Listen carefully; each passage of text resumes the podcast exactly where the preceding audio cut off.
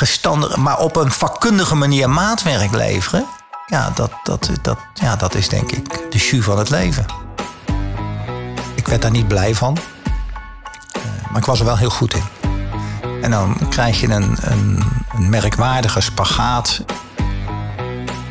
Nou, en die intelligente hoor, ongehoorzaamheid eigenlijk, dat zou je kunnen... dan zeg ik maar eventjes voor de gein... ja, dat kunnen we een hond ook leren. Hè? En dat zouden volgens mij al die mensen die zichzelf zien als human resource ook moeten leren. En die lezing heette, als ik mij goed herinner... Rijnlands is niet voor mietjes. Mensen zeggen vaak, ja, ben jij wel reëel? Maar ik denk, joh, wanneer worden jullie eens reëel... dat al die andere dingen ook kunnen. Eigen, wijs en inspirerend. Een podcast over leidinggeven in het onderwijs.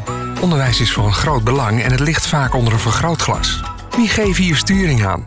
Welke dilemma's kom je tegen? Hoe kan je je hier het beste toe verhouden? Hoe krijg je het onderwijs en de organisaties in beweging? Wat drijft deze mensen? Vanuit welke gedachten handelen zij? In deze podcast komen leidinggevenden aan het woord... die dat dagelijks met veel plezier en toewijding doen. Ditmaal in gesprek met Jaap Peters, auteur van Intensieve Menshouderij... en een van de grondleggers van het Rijnlands Denken. En zoals het in het onderwijs betaamt... starten we de kennismaking met het vriendjes- en vriendinnetjesboekje. Naam? Jaap Peters. Geboortedatum? twee maart negentien zesenvijftig. Woonplaats? Zwammerdam. Broers, zussen? Eén broer. Burgerlijke staat? Gehuwd met drie kinderen. Derk, Veerle en Rijer. Mijn collega's kennen mij als? Uh, bevlogen. Als de wekker gaat, denk ik? Mooi. De mooiste plek op de wereld waar ik geweest ben? Uh, Canada. De beste uitvinding ooit? Mm, ik denk uh, muziek, C Q geluid. Ja. Jouw beste beslissing ooit? Um, trouwen. Mijn laatst gelezen boek? Um, Omarm de chaos van uh, Jan Rotmans. Ik geef het liefste geld uit aan. Mm. Nou, dat is moeilijk. Dat, uh, dat zou je een aantal jaren geleden, wist ik het zeker, iets aan muziek, maar een live concert denk ik dan. Ja. Welke film kan je oneindig vaak kijken? The Matrix, heb ik ook gedaan. En wat doe je als je niet met werk bezig bent? Uh, ik ben uh, voorzitter van de lokale voetbalvereniging. En dat is een uh, hele leuke afleiding. Ja. Je gaf het net al een beetje aan in uh, één woord. Maar dit ben ik samengevat in drie woorden. Ik denk energiek. Uh, bevlogen en bijna altijd wakker. En meestal vraag ik in dienst sinds, maar deze functie, deze rol die je nu doet. Sinds wanneer heb je die stap gemaakt? Qua werken bedoel je? Ja. Uh, die heb ik gemaakt in uh, negentien vijfennegentig ben ik voor mezelf begonnen. En voor die tijd heb ik uh, tien jaar bij Ernst en Young gewerkt. Als je dan jezelf een functie zou moeten geven, welke plak je erop? Organisatieactivisten. Voordat we daar zijn, gaan we eens terug naar uh, de jongere jaren. Basisschool, voortgezet onderwijs en toen? Toen kwam ik op de H A O terecht in uh, Arnhem. En... Uh, Ja, daar leerde ik... Uh, ja, ik denk dat ik een beetje in de voetsporen van mijn vader uh, stapte. Ik had overigens toen niet zo'n goed beeld wat mijn vader eigenlijk deed. Maar ik dacht, hij is administrateur of zo, dacht ik. Hij was later toch wel iets meer. Hij was ook een bedrijfsleider. En, um, en, uh, ja, en toen werd ik toch wel gegrepen, met name door het vak. Uh, dat heette interne organisatie. En toen dacht ik, daar wil ik meer van weten. En toen kwam ik uh, in gesprek met de decaan van wat zou ik daarna moeten doen. En toen zei hij, nou, in Delft zitten twee universiteiten, wat niet veel mensen weten. En eentje, die heet bedrijfskunde. En daar zou je heel goed terecht kunnen als je vooral organisatiekunde wil studeren. En dat heb ik inderdaad uh, opgevolgd. Was een mooie bijkomstigheid dat ik dan in Schiedam kon gaan wonen. Dat was dicht bij Feyenoord. Dat vond ik ook wel gaaf. En, uh, ja, en daar ben ik uiteindelijk uh, afgestudeerd in negentien vierentachtig. En toen begon het werkende leven. En wat, wat werd dat leven? Ik heb aanvankelijk een poosje in het onderwijs gezeten. Omdat ik, eh, voordat ik daar bedrijfskunde mocht doen, dat was toch nog niet zo makkelijk in die tijd. Dan moest ik eerst iets anders gedaan hebben, omdat dat een doctoraalstudie was. Dus ik moest ergens mijn kandidaats gedaan hebben. Nou, dat kwam dan weer goed uit. Dat kon ik op de Erasmus doen in Rotterdam. Zo ben ik ook in Schiedam terechtgekomen om te wonen. Woonde ik al een beetje halverwege. En omdat ik uh, ja, meerdere jaren gestudeerd heb, dus uh, dacht ik, nou, met de H A O erbij best wel lang. Nou, misschien is het goed dat ik ook al wat geld ga verdienen. Ik had toen op een gegeven moment een studiebeursschuld van vijfentwintigduizend gulden in die tijd. En toen dacht ik, nou, dat vond ik ongelooflijke hoeveelheid geld. Dus ik dacht, nou, ik kan er beter bij gaan verdienen. Ik, ik wist van mezelf dat ik best wel een beetje verlegen was. Dus ik dacht, als ik nou in het onderwijs ga, dan word ik gedwongen om voor de klas te staan. En dan komt dat wel goed. En toen ben ik uh, in Den Haag les gaan geven. Sommige mensen horen dat accent nog enigszins aan mij. Uh, op het uh, ondernemerscollege. Ja. M B O? Dat was M B O, ja. Ja. Ja. Ja, dat was wel boeiend. In Den Haag komen ook heel veel uh, volwassen mensen. En uh, ja, dat viel niet mee, laat ik uh, zeker de, de eerste half jaar. Want ik had studenten die soms ouder waren dan ik. In Den Haag heb je ook veel studenten die, uh, die hadden toen de tijd militaire dienst al uh, gedaan. En die worden dan ingeschreven, werden die in Den Haag, omdat ze bij Unifil uh, gewerkt hadden. Gingen in Den Haag wonen en dachten dan, nou, na de MAVO ga ik toch nog maar uh, naar het M B O toe. En die had ik dan in de klas. Nou, dat was wel, uh, dat was wel uh, heftig, zal ik maar zeggen. Maar met sommige van die jongens heb ik nog contact. Die zijn wereldwijd getrokken, die zijn geëmigreerd, weet ik veel wat meer. Dat is wel heel gaaf. En hoe lang heb je het gedaan? Uh, nou, ik heb twee jaar gedaan. Uh, toen, uh, de, toen ik mijn eerste eindexamenkandidaten had. En mijn scriptiebegeleiding. Dat was ook voor de eerste keer dat ze scripties hadden en stages in die tijd. Dat was er helemaal nog niet.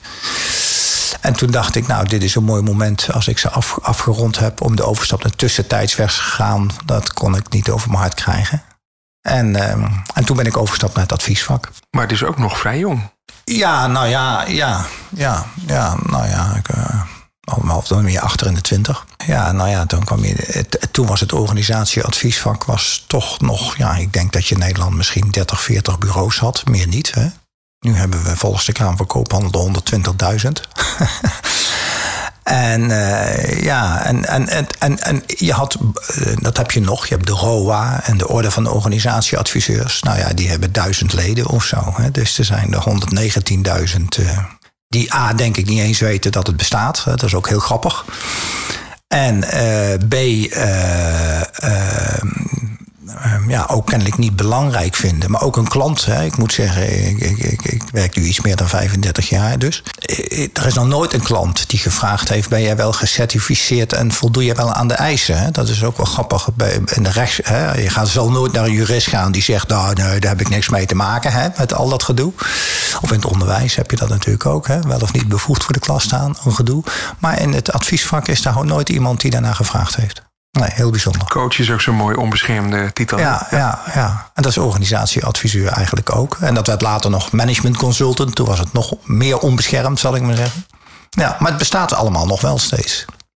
En die transfer van docent naar, naar... Wat maakte dat je dat wilde en die stap maakte? Nou, ik had natuurlijk al bedrijfskunde gedaan met het idee, ik wil graag die organisatiekunde eh, wel in. Eh, organisaties boeiden mij mateloos. Dat kwam misschien toch wel door dat ik met mijn vader al vaak meeging op, eh, als hij op zaterdag nog moest werken. Zo ging dat ook nog in die tijd. Hè. Op zaterdag ging je en naar school en dan ging je met je vader mee en ging je 's middags voetballen. En ik had, eh, en ik had al best wel veel vakantiebaantjes gedaan en, en, en in de weekenden en zo. Ja, en die, hoe zo'n organisatie dan werkte, dat vond ik al mateloos interessant. Van hoe dan, uh, ik was bijvoorbeeld verkoper in, uh, bij E C N, Elektrocombinatie Nederland was dat, een van de voorlopers van Megapol, dacht ik. En uh, ja, en dat was een filiaal. En, maar dat was, voor die tijd was dat een zelfstandig bedrijf. En toen kwam in één keer zo'n hoofdkantoor en die ging dan precies tegen zo'n man zeggen die daar de filiaalchef was, de vestigingsmanager, wat hij zich allemaal aan houden moest. En welke producten er in het assortiment uh, standaard moesten. En dan zei hij al, ja, maar die worden hier helemaal niet verkocht, want we zitten hier in Zevenaar aan de Duitse grens. Ja, dat gaat hem echt niet worden. Nou ja, dat was ook zo, maar daar werd niet naar geluisterd. Hij moest gewoon luisteren wat het hoofdkantoor zei. Ja, dat vond ik, wel, dat vond ik toen al heel grappig. Van, hé, hey, oh, werkt dat zo? En toen was je aan de slag uh, als adviseur. En hoe heeft zich dat doorontwikkeld? Nou ja, dat was een... Uh, d- d- achteraf heb ik daar wel, wel, wel meer dingen uh, gemerkt. Als je, dat, dat hoor je wel vaker van adviseurs. Dat hun eerste klus, zeg maar, die ze deden... een soort maatgevend wordt voor wat je de rest van je leven meesleept. En dat was in mijn geval het doorlichten van een slachterij. Toen nog voor de N M B. En uh, ja, dus ik moest alles weten van... Uh, ja, zeg maar, van... Uh, Van, van wat de kennis die toen nog het productschap voor vee en vlees ook met name produceerde. Ja, wat dat betekent in dit geval voor een familiebedrijf. Die ergens een klein slachterijtje had en was zo'n bedrijfje wel levensvatbaar. En toen werd ik eigenlijk gelijk geconfronteerd met uh, uh, nou ja, zeg maar de bullshit van de intensieve, mensen, of de intensieve veehouderij. Oh, ja. Op opdracht één ontstond je titel? Eigenlijk wel, ja. Toen had ik al in de gaten, hey, die systematiek die je hebt in die... landbouw, met name in die intensieve landbouw... die lijkt heel erg veel, ik zou bijna zeggen... ja, zeg toch maar even, op het onderwijs. He, je hebt biggen, pak maar even biggen als voorbeeld. Nou, die worden op leeftijd gesorteerd. Je flikkert ze allemaal in een hok. Ze krijgen allemaal hetzelfde vlees of hetzelfde voer. Dan moet min of meer een standaard product opleveren. En als het niet goed is, ja, dan ligt dat niet aan jou of aan het voer. Nee, dan ligt het aan dat big. Ja, en dan moet hij bijscholing hebben of zo. Of jij moet, zoals dat dan heet, daar preventief geruimd worden. Want hij gaat te veel kosten. Dus dan moet hij naar het speciaal onderwijs, zal ik maar zeggen. Nou, een mooi bruggetje toevallig. Maar ja, dat, dat, zo, zat dat, zo zit dat in elkaar. En dan zie je bij de biologische landbouw dat dat een heel ander systeem is. Hè. Dat wordt veel meer gescharreld. Uh, ik, ik, ik zie dat hier in Zwammerdam ook, uh, omdat we veel kleinere scholen hebben... dat die scholen wat door elkaar, de, die kleinere scholen, door me, die leerlingen door elkaar lopen... van verschillende leeftijden. Zie ik eigenlijk bij de voetbalclub ook. Ja, waardoor er eigenlijk een hele andere dynamiek ontstaat... en je veel meer een, zou ik maar zeggen, ja, wat dan in landbouwtermen heet... een gemengd bedrijf uh, krijgt. En wat was een beetje de, de, de, de mores van de opdrachten die je deed? Waar, waar, waar ging je vooral op af? Nou, dat ging eigenlijk altijd over het begrip efficiëntie en schaalgrootte. Hè? Dat waren toen ook al hele begrippen. Ja, en toen had ik al wel in de gaten op een of andere manier... maar misschien ben ik daar wat extreem gevoelig voor... dat iets wat efficiënt heeft, is, hè, iets wat heel efficiënt wordt... krijgt ook heel veel bijwerkingen. Want wat je doet is je heel erg richten op één ding... En dan krijgen alle andere dingen krijgen betrekkelijk weinig uh, uh, aandacht. He, dat, uh, nou ja, dat, tot op zekere hoogte denk ik dat je dat in het onderwijs ook ziet. He, dat als je alles op taal en uh, rekenen zet... Ja, dan zijn alle andere dingen die uh, ook interessant zouden kunnen zijn... en waar een kind zich op zou kunnen ontwikkelen, krijgen geen aandacht. En dat zie je in het bedrijfsleven nog meer. Maar zeker in die tijd, dan werden alle problemen... die werden, zeg ik maar even, naar buiten gemieterd... He. Dat is natuurlijk ook waardoor we klimaatproblemen hebben. En, en, en, eh, want ja, het gaat alleen maar dat je alles... Hè, en met name de glastuinbouw was in die tijd ook nog wel een heel mooi voorbeeld. Eh, dat in die glastuinbouw heb je... Nou, dat is letterlijk eh, buitengewoon intensief. En alle ja, rotzooi die je niet nodig hebt... Ja, die pleur je soms letterlijk in de sloot. Dus ja, dat, ja, dat, dat, dat vond ik wel heel... heel grappig. En, en eigenlijk altijd... Dat, en dat was ook al bij die, die eerste slachterij waar ik kwam...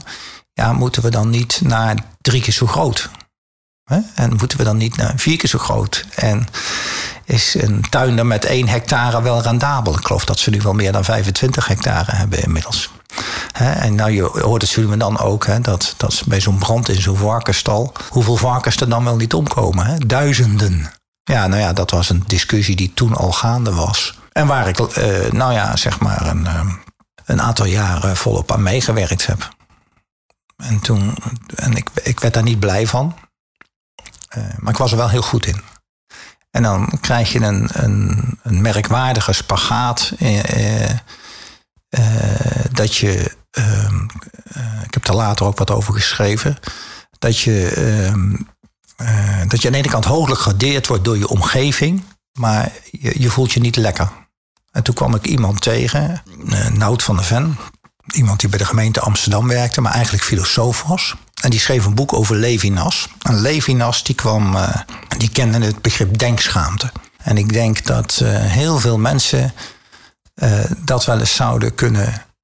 ook zouden, bij zichzelf zouden kunnen ervaren. Dat, dat een denkschaamte is dan in het geval van Levinas... dat je iets op papier geweldig bedenkt. Hè? Nou, organisatieadviseurs hebben daar nog wel een handje van natuurlijk. Hè? Of, of op een school, hè? Hoe het aan het begin van het jaar... allemaal nog op papier keurig uitziet. Maar als je dan in de praktijk ziet wat er van terechtkomt... en dan heb ik het nog niet eens zo dat er niks van terechtkomt... maar dat het precies klopt wat jij bedacht hebt. En dat je denkt, nou, dit kan toch niet waar zijn. Hè? Nou, uh, Ik hoef alleen maar even te zeggen, varkensslachterij. En dan, wat, wat dat betekent, dat je een productieband van vijfhonderd naar zeshonderd weet te krijgen, wat dus efficiënter is.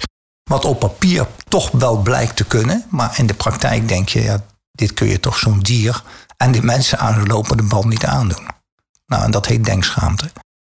He, dat je eigenlijk uh, dat je je schaamt voor je manier van denken zonder dat je dat in de gaten hebt. En ja, dat ben ik steeds meer gaan krijgen als ik gevraagd werd voor uh, efficiëntievraagstukken. Dan dacht ik, ja, op papier kan ik het helemaal mooi kloppend krijgen. Hè? En wij hebben natuurlijk ook een systeem met elkaar dat papier belangrijk is. Hè? Ik maak daar wel eens grapjes over. We hebben een planning- en controlecyclus, maar niet een realiteits- en controlecyclus. Dat doen we niet aan. Nee, als de planning behalen. He, nou, en dat past natuurlijk heel erg bij die intensieve veeteelt. Als dat varken maar he, uh, met dat kerstrapport een zes heeft of zo. He, of een zeven of een acht. Nou ja, dat zo, zo, uh, ja, zo kwam ik van het een en het ander. En toen heb ik daar een boek over geschreven. Dat heet De Intensieve Menshouderij. En, en waarin ik ook uh, een stukje over mezelf schrijf. Dat ik steeds in een hoger carrièrepad kwam. Maar steeds meer denkschaamte kreeg.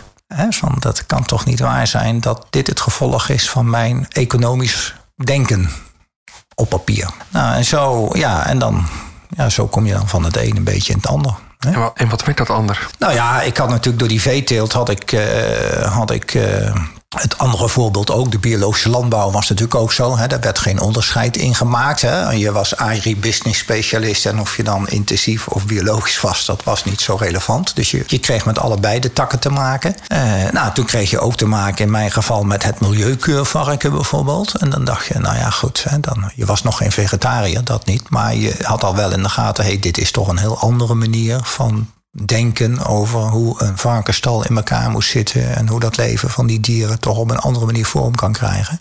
Dus ik kwam eigenlijk een beetje in de wereld van de biologische landbouw terecht. En toen, ik had daar verder geen woorden bij. En, uh, en toen hield ik een lezing een keer daarover, gewoon over het verschil tussen de biologische en de intensieve landbouw. En toen zat uh, Mathieu Weggeman, die was de tweede spreker na mij, of de derde spreker, ik weet niet precies meer hoe het was, maar en, en, uh, ik denk ergens in tweeduizend twee, tweeduizend drie of zo.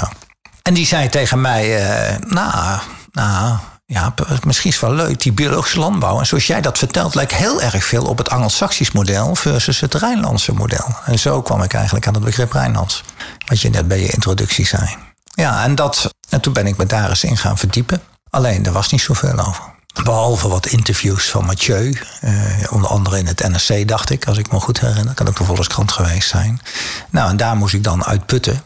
En toen in uh, tweeduizend acht, vierde kwartaal. Uh, ja, toen kwamen we in de kredietcrisis. Kun je je misschien nog herinneren.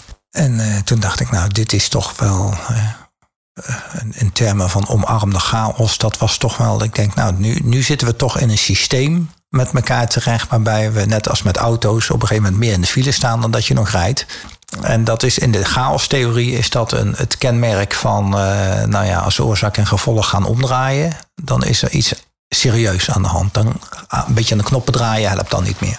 En uh, uh, ja, zo, zo, uh, zo kwam ik dan uh, ja, in, uh, uh, door die kredietcrisis dacht ik, nou, de, nou wordt het toch tijd dat er echt wat over dat Rijnland model geschreven wordt. En toen heb ik Mathieu gebeld.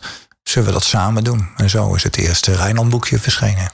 Ja, want voor mij, ik kom dat nog veel tegen. Of in vacatures, deze organisaties ingericht via het Rijnlands model. Ja, en, eh, nou. Het wordt een soort gemeenschappelijke taal. Maar stel dat je niet weet waar het over gaat in een paar zinnen. Wat is de, wat is de gedachte van het Rijnlands denken? Uh, nou ja, d- d- misschien is het toch handig om dan eerst even de gedachte te hebben van het Angelsaksisch denken. Het Angelsaksisch denken is heel erg, uh, dat werkt heel erg met tops, middels en bottoms. Hè? Dus... Uh, uitvoerende mensen. En uh, ik heb toevallig in tweeduizend elf... Uh, hebben we meegewerkt aan de vertaling van het boek van uh, Taylor.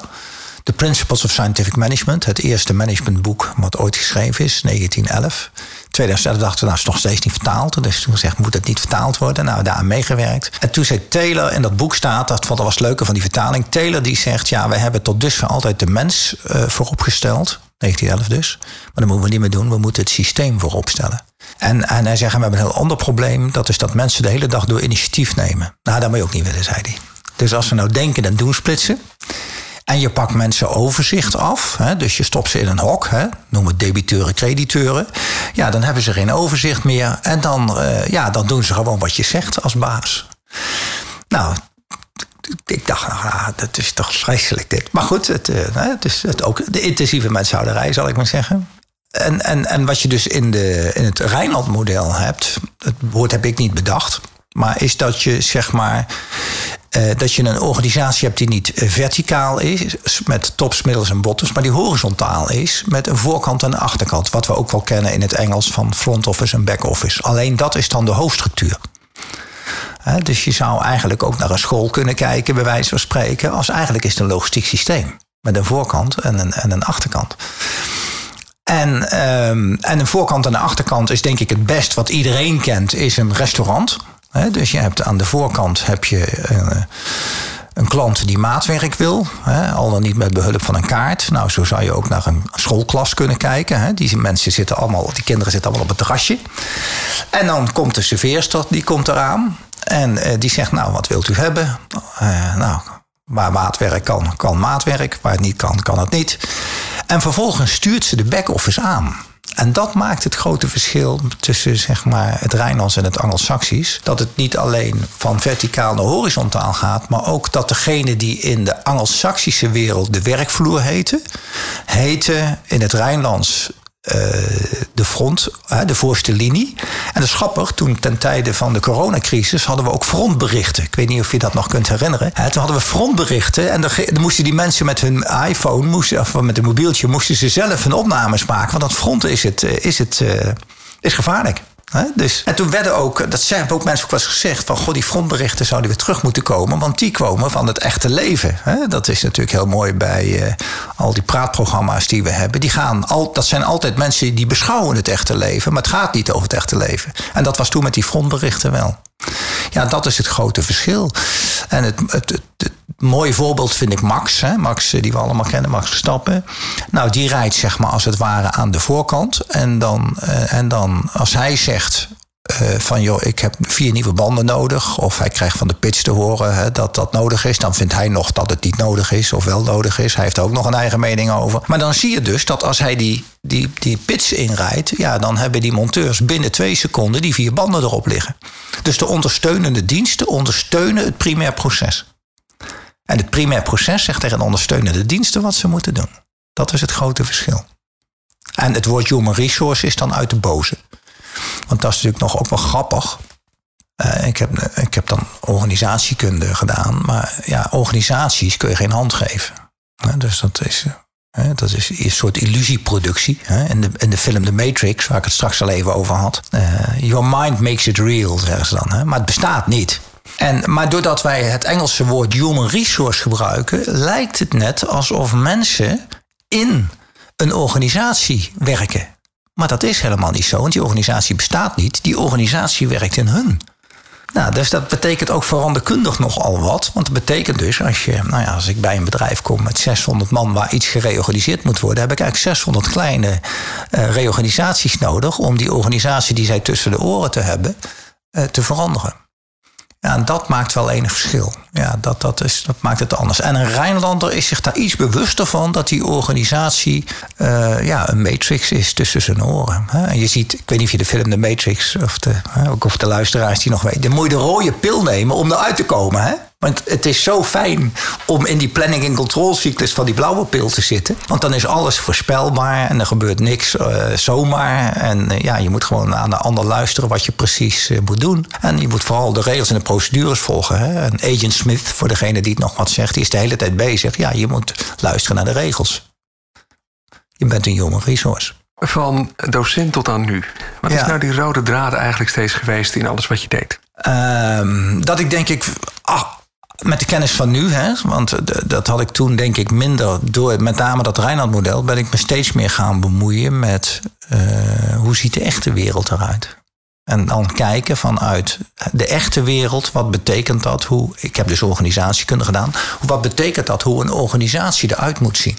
Zonder dat ik de hele tijd bezig geweest ben. Ik wist wel dat dat de organisatiekunde was zoals veel mensen het beschouwen. Je bouwt een organisatie hè, en dan gaan we allerlei dingen implementeren. En, dan probeer, dan, en ja, dan probeer je dat wat iemand bedacht heeft bij een ander tussen de oren te krijgen. Daar heb ik altijd op een of andere manier al, ik weet niet hoe dat komt, maar altijd dan dacht, nou, vreemd. Maar ik had daar de woorden aanvankelijk niet voor. En doordat ik, uh, denk ik, Mathieu ontmoet heb en, en, en een aantal andere mensen... en toen met terugwerkende kracht gingen ook gingen boeken... die ik op de bedrijfskundeopleiding gehad had... Uh, die gingen ook nog leven. Karel Wijk, ik weet niet of het je wat zegt... maar nee. Karel Wijk had ook, die zei altijd al in, in zijn boeken... Ja, als je een organisatie wil veranderen... moet je de conversatie over de organisatie veranderen. Kijk, met de kennis van nu denk ik... goh.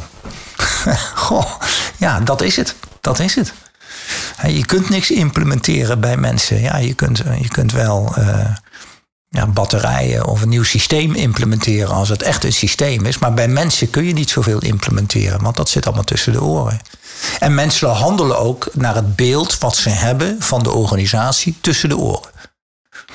Nou, er is een bekend gezegde... Uh, in de organisatiekunde dus uh, cultuur volgt structuur... En die structuur is negen van de tien keer bij mensen een hark. Dus dan, ja, ik ben nu ook met een, een, een bedrijfje bezig... en dan zeggen die mensen zeggen dan tegen mij... ja, ik wil graag weten van jou wat van mij verwacht wordt. En dan zeg ik, nou nee, als jij nou de vrijheid krijgt... lijkt mij geweldig dat jij mij nou zegt... nou ga ik eens iets doen wat ik hier nog nooit gedurfd heb. Nou, dan zie je hoe moeilijk die mensen dat vinden... als ze de ruimte krijgen, want dan vragen ze... nou, maar kun je niet gewoon tegen mij zeggen wat van mij verwacht wordt? Ik zeg, nee. Nee, bedenk nou zelf hoe jij hier je geld zou het beste kunt waarmaken. Nou, dan zie je dat de een vindt het geweldig... en de ander denkt, wat een gelul dit, joh. Wanneer, wanneer houdt dit op? Ja, ik denk dan eventjes, oh, hij zit nog in de Matrix. Maar nou, groms krijgt hij wel eens een rode smartie van me. In de hoop dat dat helpt. Maar ja, mensen moeten daar even aan wennen. Mensen moeten er even aan wennen. Sinds het industriële tijdperk zijn ze natuurlijk gewend... Uh, ja, in een organisatie te werken als human resource... Ja. En ik vermoed wel dat we in een kantelpunt zitten. Want daar komen denk ik al die Z Z P'ers vandaan. Want die hebben daar geen zin in. Die denken, joh, houd nou op, man. He, die hebben het ook niet zo bewust, maar die hebben wel in de gaten. Dan ben ik geen onderdeel van die matrix. Als ik Z Z P'er ben, dan maak ik weer zelf keuzes. Ja. Hoe kijk je aan tegen die ontwikkeling? Want in het onderwijs is dat tot aan leerkrachtniveau nu een, een, een trend bijna. Ja, ik denk dat die tijdelijk is. Ik denk dat die tijdelijk is. Maar ik denk wel dat het een... een nou ja, als je het nou hebt, omarm de chaos... dat dat een, een chaotische... Kijk, een chaos, chaos is geen wanorde. Hè? Dat is misschien ook wel even goed om je dat te realiseren. Uh, chaos is een overgangsperiode die... die uh, uh, nou ja, wat je nu ook hebt van benzineauto naar elektrische auto. En ja, je zou daar ook naar kunnen kijken. Het is een chaotische periode, hè. Want ja, de, overal die laadstations en hoe dat dan precies moet. En uh, nou ja, nou zit Shell in één keer ook, hè. Dat je, dat je met Shell uh, toch elektriciteit al kunt afrekenen. Nou, dus dat is een overgangsperiode. En ik denk, nou, we zitten nu ook in een overgangsperiode... waarvan ik maar even zeg, we gaan van de intensieve menshouderij af... Dus die, dat, in zekere zin is een Z Z P'er een scharrelvarken... om het maar even die metafoor te houden. Maar ja, dat is natuurlijk op termijn is dat niet houdbaar. He, dus dan, want, want je werkt er namelijk aan mee, onbewust bekwaam... dat die organisatie blijft zoals die is. He, en dat jij je toch maar steeds laat inhuren door de, door de system... in plaats van dat je meebouwt aan de system. Dus ik denk dat het tijdelijk is. Maar voorlopig zitten we er nog even volop in, ja. Wat is nou jouw visie op leiderschap? Ja... Ik heb altijd, ik, ik geloof dat ik, uh, en ik, ik zeg dat in enige bescheidenheid... veertien boeken geschreven heb, maar nooit een boek over leiderschap. Omdat dat een onderwerp is wat ik altijd enigszins vermeden heb. Omdat ik het een bullshit onderwerp vond, leiderschap. En ik geloof, ik, ik hou nu met een, een kennis van me bij. Hè. Dan appen we weer even. Dan zeggen we, nou die app gaan we nog eens schoonmaken. Maar we hebben daar al iets van honderdvijftig soorten leiderschap in staan op dit moment. Dienend. Ja, okay. ja, ja, ja, ja. Nou ja, je kunt het zo gek niet bedenken. Hè. Um, uh, wat voor soorten leiderschap? Nou, dat... Um, maar de, de, de, de, de, de, de verhalen die ik over leiderschap hou... die ben ik dan niet tegengekomen. Um, en, en dat heb ik genoemd begeleiderschap. Uh, want eigenlijk zou je willen dat de mensen die aan het front staan... Hè, pak maar even dan het Rijnlands gedachtegoed, hè, de serveerster bijvoorbeeld... of de docent in de klas, uh, de onderwijzer... Ja, dat die op dat moment leiderschap... pakken. Hè? Die, die, want die moeten, die moeten besluiten nemen. En als je ook al die boekjes leest... ik kan ze niet allemaal meer bijlezen... want er komt er iedere dag een nieuwe uit. Maar uh, hè, nou, nou op dit moment staat er weer nummer één... Hè? Ik weet niet of je toevallig weet, het managementboek... Verborgen leiderschap van oudste dochters. Um, Kijk, ik denk dat als je al die andere boeken nog erop naslaat, en vooral van professoren die op leiderschap ook gepromoveerd zijn en zo, gaat leiderschap, gaat, en ik merk dat eigenlijk ook wel een beetje bij de voetbalclub, dat gaat eigenlijk de hele tijd over het omgaan met afwijkingen. He, op het moment dat er een afwijking is, dat het niet volgens de regel is, dat het buiten budget is, whatever, maakt niet uit. Op dat moment wil men even toestemming hebben van de baas. He, want dan vindt men het toch lastig om daar zelf een besluit over te nemen. Terwijl eh, als ik gebeld word, en dat gebeurt regelmatig, ja, wij willen graag een cursus leiderschap hebben, wat dan is voor de coaches van de zelfsturende teams. En dan zeg ik, nou, zou het niet een goed idee zijn om dan voor die zelfsturende teams een cursus leiderschap te doen. Kun je je misschien iets mee voorstellen. Want die, worden gecom- die zelfsturende teams zitten aan de edge, hè, aan daar waar de echte wereld zit. Ja, die moeten dus besluiten nemen over, doe ik het volgens de regel of wijk ik daarvan af? Nou, en dan zeg ik, ja, mensen die dat, die zouden die mensen zelfvertrouwen moeten geven. En dat zou ik begeleiderschap willen noemen. En ik schrijf zelf ook altijd leider, leiding geven in twee woorden. Dus je geeft de leiding over aan de ander. Ik heb dus een artikeltje geschreven over blinde geleidehonden. En eigenlijk wat een baas bij een blinde geleidehond doet, die geeft de leiding over aan de hond op het moment dat hij de straat op gaat. En op het moment dat die hond ingrijpt, zeg maar, ja, dan luistert hij wel naar die hond, want anders loopt hij misschien ergens tegenaan of wordt hij ondersteboven gereden. En die cursussen die die hond krijgt, ik weet niet of je dat, hè, dat is best wel grappig, die cursus heet intelligente ongehoorzaamheid. Nou, dat is briljant, toch? Hè? Die na- en het is wereldwijd zo, hè? Dus ook in Amerika heet die cursus en het diploma wat die hond krijgt. Als die niet slaagt daarvoor, voor dat diploma, dan wordt het een hulphond. He, eigenlijk een, een, een animal resource. He? Dus dan, dan is hij wel hartstikke lief en aardig en vriendelijk en kan hij jou helpen met alles en nog wat. Maar hij is niet helemaal betrouwbaar als je oversteekt en er komt naar een auto. Nou, en die intelligente ho- ongehoorzaamheid eigenlijk, dat zou je kunnen, dan zeg ik maar eventjes voor de gein, ja, dat kunnen we een hond ook leren. Hè? En dat zouden volgens mij al die mensen die zichzelf zien als human resource ook moeten leren. En, en, en, en diegenen die hen dat moeten leren, dat zou ik begeleiders willen noemen. Ja, dat is mijn kijk op leiderschap. Maar die, maar die, die van die honderdvijftig boeken, naar nou, honderdeenenvijftig. En als, als je die transfer dan maakt naar het onderwijs, hè, ja. wat, wat gun je het onderwijs hierin dan? Ik zou meer diversiteit uh, vooral uh, uh, willen. Uh, ik zou ook heel graag hebben dat mensen bevlogen zijn. Uh, ik ben zelf uh, trainer van kindjes van vier, vijf en zes jaar bij de voetbalclubs. Dat is het mooiste wat je kan overkomen. Uh, ik snap echt niet dat mensen dat zeggen. Ik ben zo aan vakantie toe. Ik ben zo aan vakantie toe. Ik denk, dan doe je iets niet goed. Dan doe je echt iets niet goed. En, en, want dan zit je toch op een of andere manier, heb je jezelf gedwongen in een systeem waar, waar ja, waar, ik bedoel, we moeten het niet al te erg maken, maar dat je toch jezelf ziet als onderdeel van een soort lopende band waarin je geen energie krijgt van wat je doet.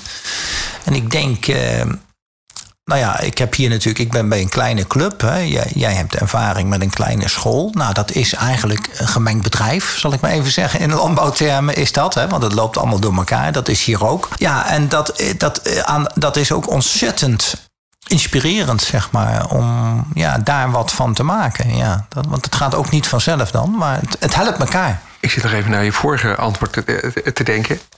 Is, is dat niet wat meer een open vraag dan een antwoord?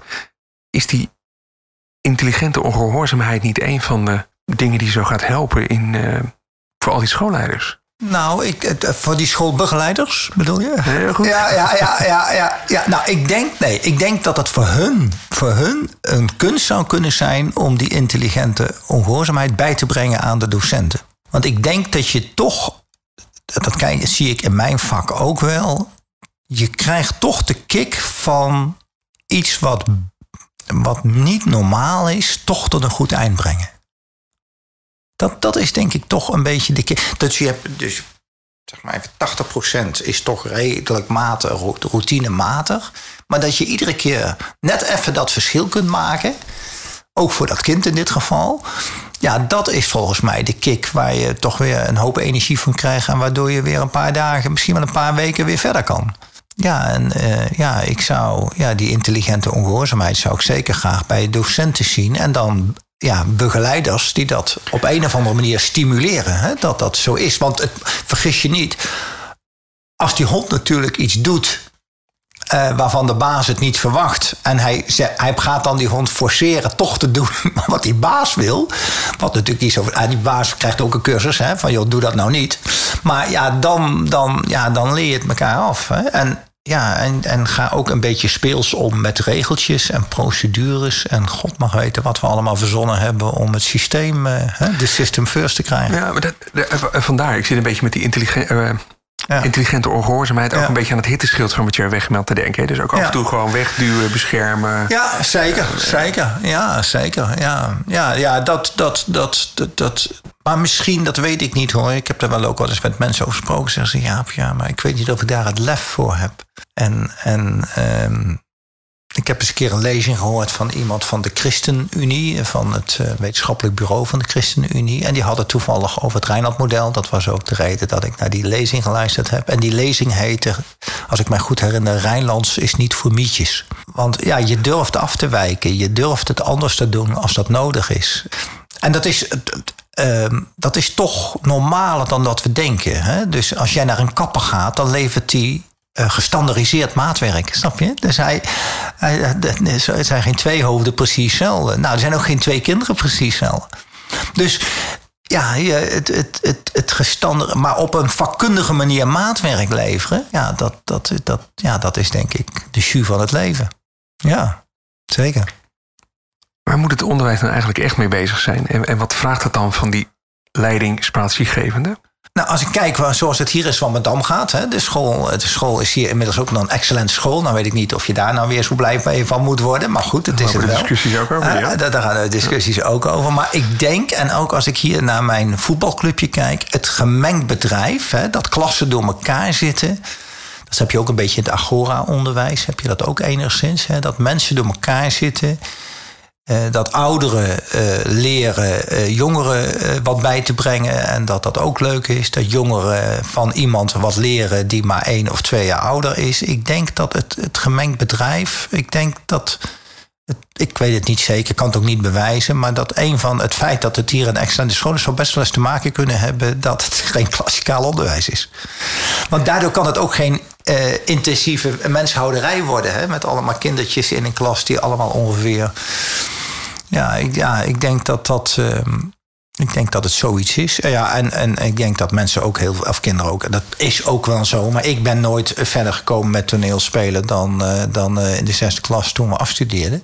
Maar dat had natuurlijk al veel eerder... natuurlijk op school uh, wat mee kunnen doen. Hè? Met uh, de musical of hoe we het dan ook... Uh, waar we mee afronden... Ja, ik denk dat we wat, ook wat eenzijdig focussen op kwaliteiten van mensen. Te veel, te, en waarschijnlijk ook veel te cognitief. Ja, ja. Ik zeg dan wel eens in heel veel vacatures staat... als harde ijs eh, moet gevoel voor humor hebben... maar we hebben nooit het, uh, het vak uitgeleid over bananenschillen gehad. Hè? Nee, nee, nee. Dat nee, is blijkbaar nee. een van de kerncompetenties moet zijn voor je nieuwe baan. Ja, ja nou ja, de, de, de, de, wij werken veel uh, samen met een uh, collega-bureau en... Uh, die hebben dan uh, improviseren als eerste keus. Nou, dan zie je al dat als je met een groepje mensen bent... en, en, nou ja, en, zo, en ik introduceer hun dan van... nou ja, dat weten ze niet van tevoren. Hè? Van, nou, we gaan nu improvisatietheater doen. Nou, dan, dan zijn ze al heel, ja, soms bang. Bang. Of ik dat geweten had. Maar ja, na afloop zijn ze razend enthousiast. En, uh... en welke transfer hebben ze dan meegemaakt van angst tot aan... Nou, kijk, wat, wat, wat, nou, we kennen allemaal wel iets moet de geest soms krijgen. Hè? Dat uh, zijn bijna bijbels, hè? Maar iets moet de geest krijgen. Maar iets wat je in het hier en nu maakt, zal ik maar zeggen, dat heeft de geest. Hè? Dat is, ik probeer ook, als het even kan, altijd interviews te lezen van Bruce Springsteen. Die is een bijna een filosoof, hè? Als die, die dingen zegt. Maar ja, die zegt dan, op het moment dat, dat, dat ik live met mijn band bezig ben... dan krijgt die muziek, die krijgt wat hij dan noemt de grid. He, nou, ik heb eens aan ChatGPT gevraagd, pas geleden, wat is de grid? Ja, dat, dan heeft het nog iets rauws, zegt ChatGPT. Dat heeft Bruce Springsteen daarmee bedoeld. Hij zegt, zelfs, hij zegt, met die cd, zei hij zelfs. Wat dacht ik, dat interview kwam uit een bepaalde cd. En ik denk dat wij eigenlijk een, een, een, een ja, ik denk dat Bruce daar... Ik, ik kende het woord ook niet zo goed, tot nu dan. Maar ik zei wel, ja, het moet de grid hebben, terwijl ik niet wist wat het was. Maar het is dus iets rauws. Het moet nog iets origineels hebben, iets ruws. Ja, en dat is niet... Ik weet niet of je, die, uh, of je De Staat ook kent. De band De Staat. Ja. Nou ja, als je dat live optreden ziet in Lowlands. Hè? Het ontstaat, het ja. beweegt, het is. Ja, ja. ja geweldig. Het, het raakt je. Ja, zeker. Ja. Ja, want dat, dan, ben je, uh, dan ben je in de buurt van het echte leven. Hè? Dan, dan uh, ja, als mensen zeggen, joh, ik ben zo aan vakantie toe. Ik ben zo, nou, dan doe je echt iets niet goed. Dan doe je echt iets niet goed. Hè? Of, uh, of ik, uh, wat ben ik blij dat ik drie jaar eerder uit kan stappen, omdat ik met pensioen kan. Ja, dan, ja, jongens. Ja, wat heb je jezelf de afgelopen jaren aangedaan? Wat heb je allemaal aangedaan? Je hebt het beste deel van je leven. Heb je, heb je, ben je, nou ja, in de intensieve menshouderij gaan zitten. Ik heb volgens mij de titel van je nieuwe boek. Dat gaat The Grid heten, of niet? De Grid, ja. Ja, nou, grid. Ja, dat is inderdaad. Ja, dankjewel. Ja, ja, ja, ja. Mooi in het verlengde. Waar ben je het meeste trots op als het over je werk gaat? Um, Over mijn werk. Nou, ik, ik, ik, ik, ben, uh, ik ben best blij dat dat wat me ten hoogste bezig hield, Uh, ook in, in, in, in boekvorm heb kunnen. De, want het is ook best wel veel energie om boekjes schrijven. Maar de, de trots is, uh, ja, zit hem vooral uh, ja, dat ik uh, in twintig vijftien of zo uh, het lef had om uh, toen T S N Thuiszorg failliet ging, met twaalfduizend mensen uh, de bewindvoerders te bellen van, mag ik het hebben? Nou, toen had ik natuurlijk een ongelooflijk groot probleem, want uh, zij zeiden ja. Toen was het probleem voor jou? Toen was het probleem voor mij. En ze maakten tien miljoen verlies. En, uh, nou ja, en toen heb ik uh, Jos de Blok gebeld. Uh, Jos, uh, ik denk dat jij dat moet doen, want ik ben daar natuurlijk helemaal niet zo goed in, in dit soort dingen, om met die aantallen. En toen heeft Jos met zijn mensen uh, uh, het daadwerkelijk ook handen en voeten gegeven. En, uh, en ik ben nog wat aan de buitenkant met die dingen bemoeid. en uh, ja, en, en, en die mensen, dat, dat was wel heel mooi. Daar, goed, er waren allerlei problemen. Maar uiteindelijk van de twaalfduizend waren er drieëntwintighonderd die mochten. Want de gemeentes moesten er ook nog iets van wat van vinden. En die, ja, die, uh, nou ja, die vonden weer van alles en nog wat. Maar uiteindelijk ging het letterlijk in een weekend van de een op de andere dag met drieëntwintighonderd mensen ging het uh, over. Uh, van, uh, dus ze werkte vrijdags nog voor het bedrijf wat failliet was. Uh, uh, 's maandags voor buurtdiensten. En uh, ja, en dat ging goed. En dat ging goed. Ja, en dat is. Uh, Misschien een zijsprong, maar wat maakte dat jij die stap naar voren hebt gezet? Weet ik niet.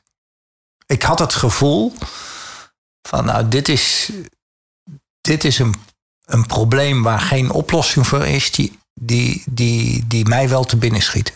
Het ging ook over twaalfduizend mensen. Op dat moment was buurtzorg ook twaalfduizend mensen. Uh, dus het leek wat op elkaar. Uh, ik wist dat bij buurtzorg ook een bedrijf van buurtdiensten, wat over de huishoudelijke hulpen ging. Ik wist dat dit ook twaalfduizend huishoudelijke hulpen gingen. Ik wist daardoor ook uh, dat het niet uniek is dat alleen hoger opgeleiden zelf kunnen sturen, maar dat uh, huishoudelijke hulpen dat ook heel goed kunnen doen. Um, ja, dus ik dacht, nou, hier, hier zijn alle randvoorwaarden zo gunstig. Uh, ook omdat ik iedereen met een belletje kon bereiken waarvan ik dacht, die hebben we nodig. Ja, dat ik dacht, nou, dit is een kans, die komt niet weer. Nou ja, en, en, en, en ik weet ook nog wel dat uh, in april tweeduizend zestien uh, uh, zijn ze van start gegaan. En aan het eind van het jaar hadden ze op papier acht ton winst. Dus dat was wel heel bijzonder dat je van tien miljoen verlies, weliswaar met twaalfduizend mensen naar acht ton winst gaat met drieëntwintighonderd mensen. Ja, dus dat was een. Uh, ja, ik, daar ben ik, uh, ja, ben ik wel blij mee. Ja. Trots is weer wat hoog gegooid, maar ik vond het wel heel bijzonder. Ja. Het komt in de buurt van trots, wat mij betreft. Ja, ja, ja. En, en, en, en ondanks de leuke dingen die je doet en de scherpte die je hebt, en, en, en waar loop je op leeg? Nou, ik was van de week, allemaal niet toevallig, was ik uh, bij een vergadering uh, van de K V B. En ik liep niet zozeer leeg op, op, op maar dan, dan zie je dat, uh, ja, dat schaalgrootte begint zo, is zo'n thema dat er bijna uh, geen ruimte meer is voor iets anders. Hè? Ik, uh, ik, ik, ik ben dan voorzitter van een voetbalclub van honderdvier leden. Ja, toch hebben we het hier prima naar ons zin. En, uh, en het kan, dat zien we ook. We doen best wel aardig mee. Dus, uh, dus het is niet zo. Maar je merkt toch een soort, ja, dat alles is gericht op grootschaligheid, op uh, kostenefficiëntie, toch weer, hè? Uh, kostenefficiëntie.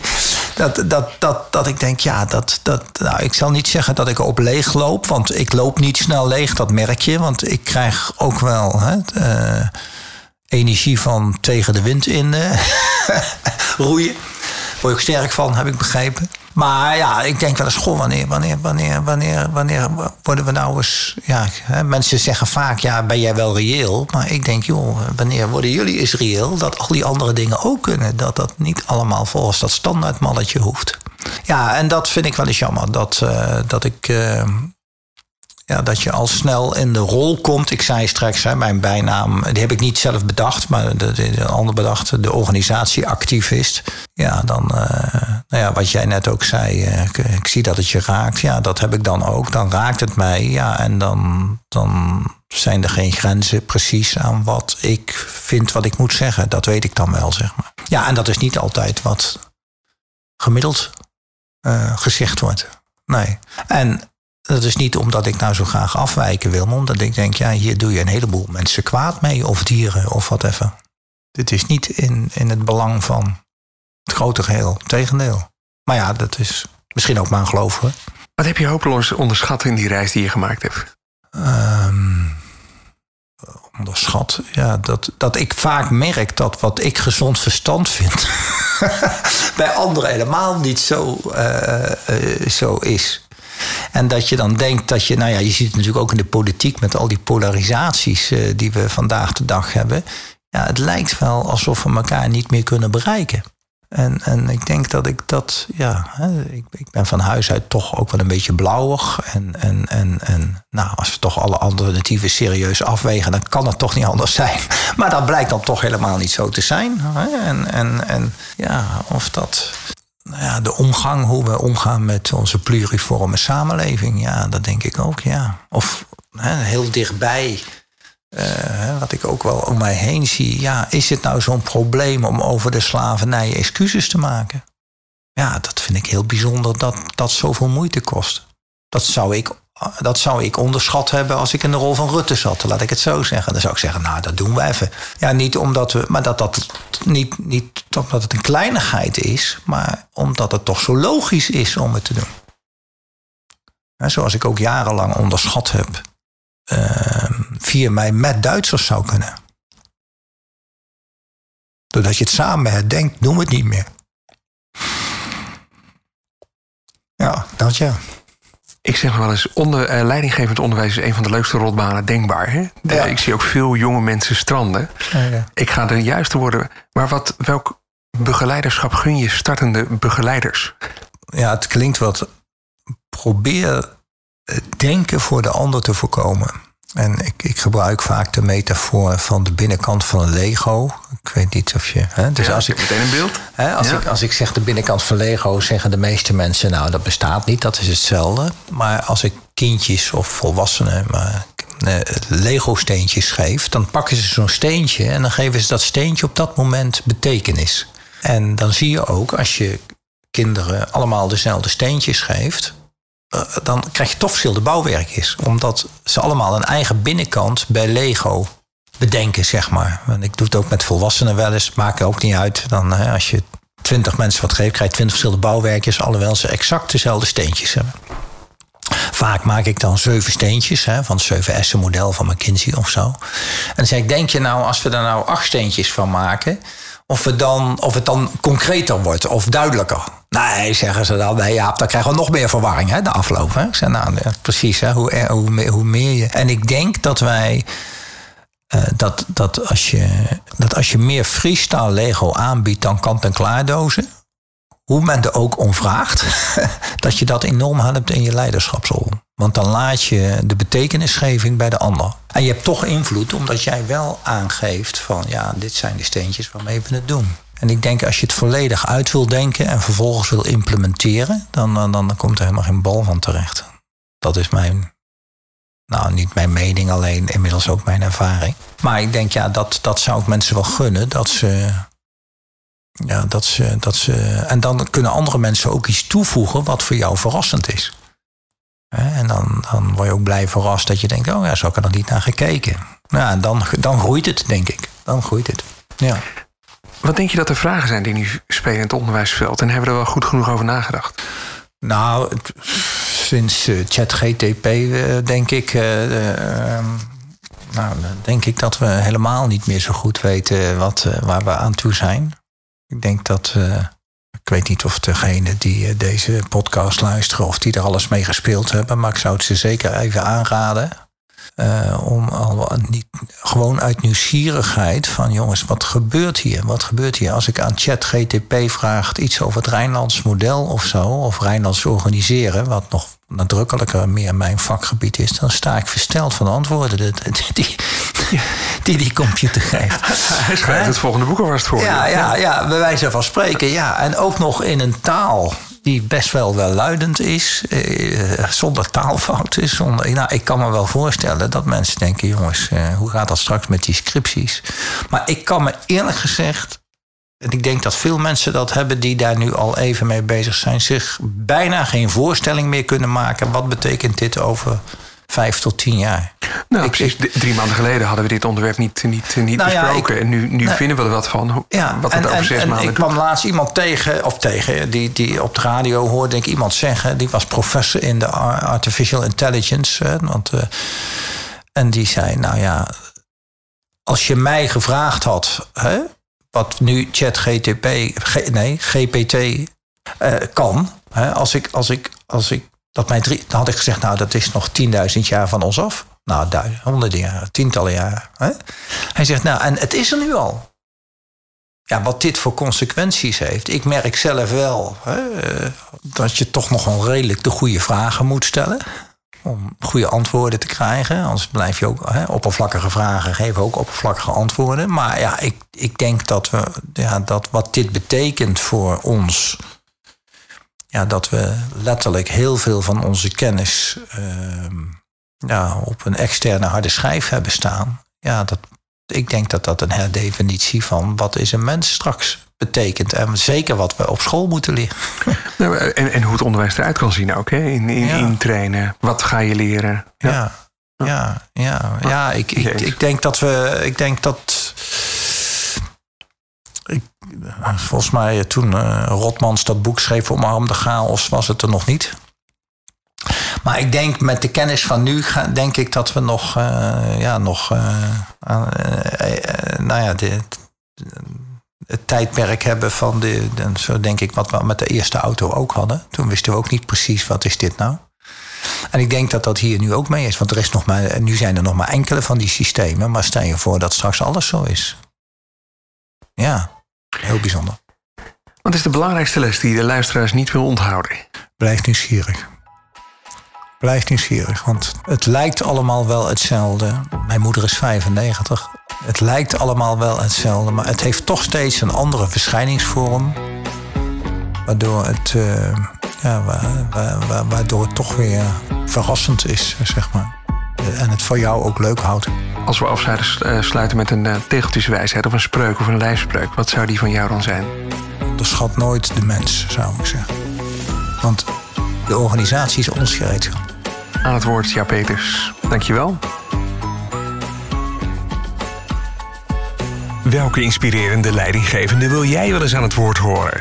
Laat dat me gerust weten via frank punt schildkamp apenstaartje b m c punt n l.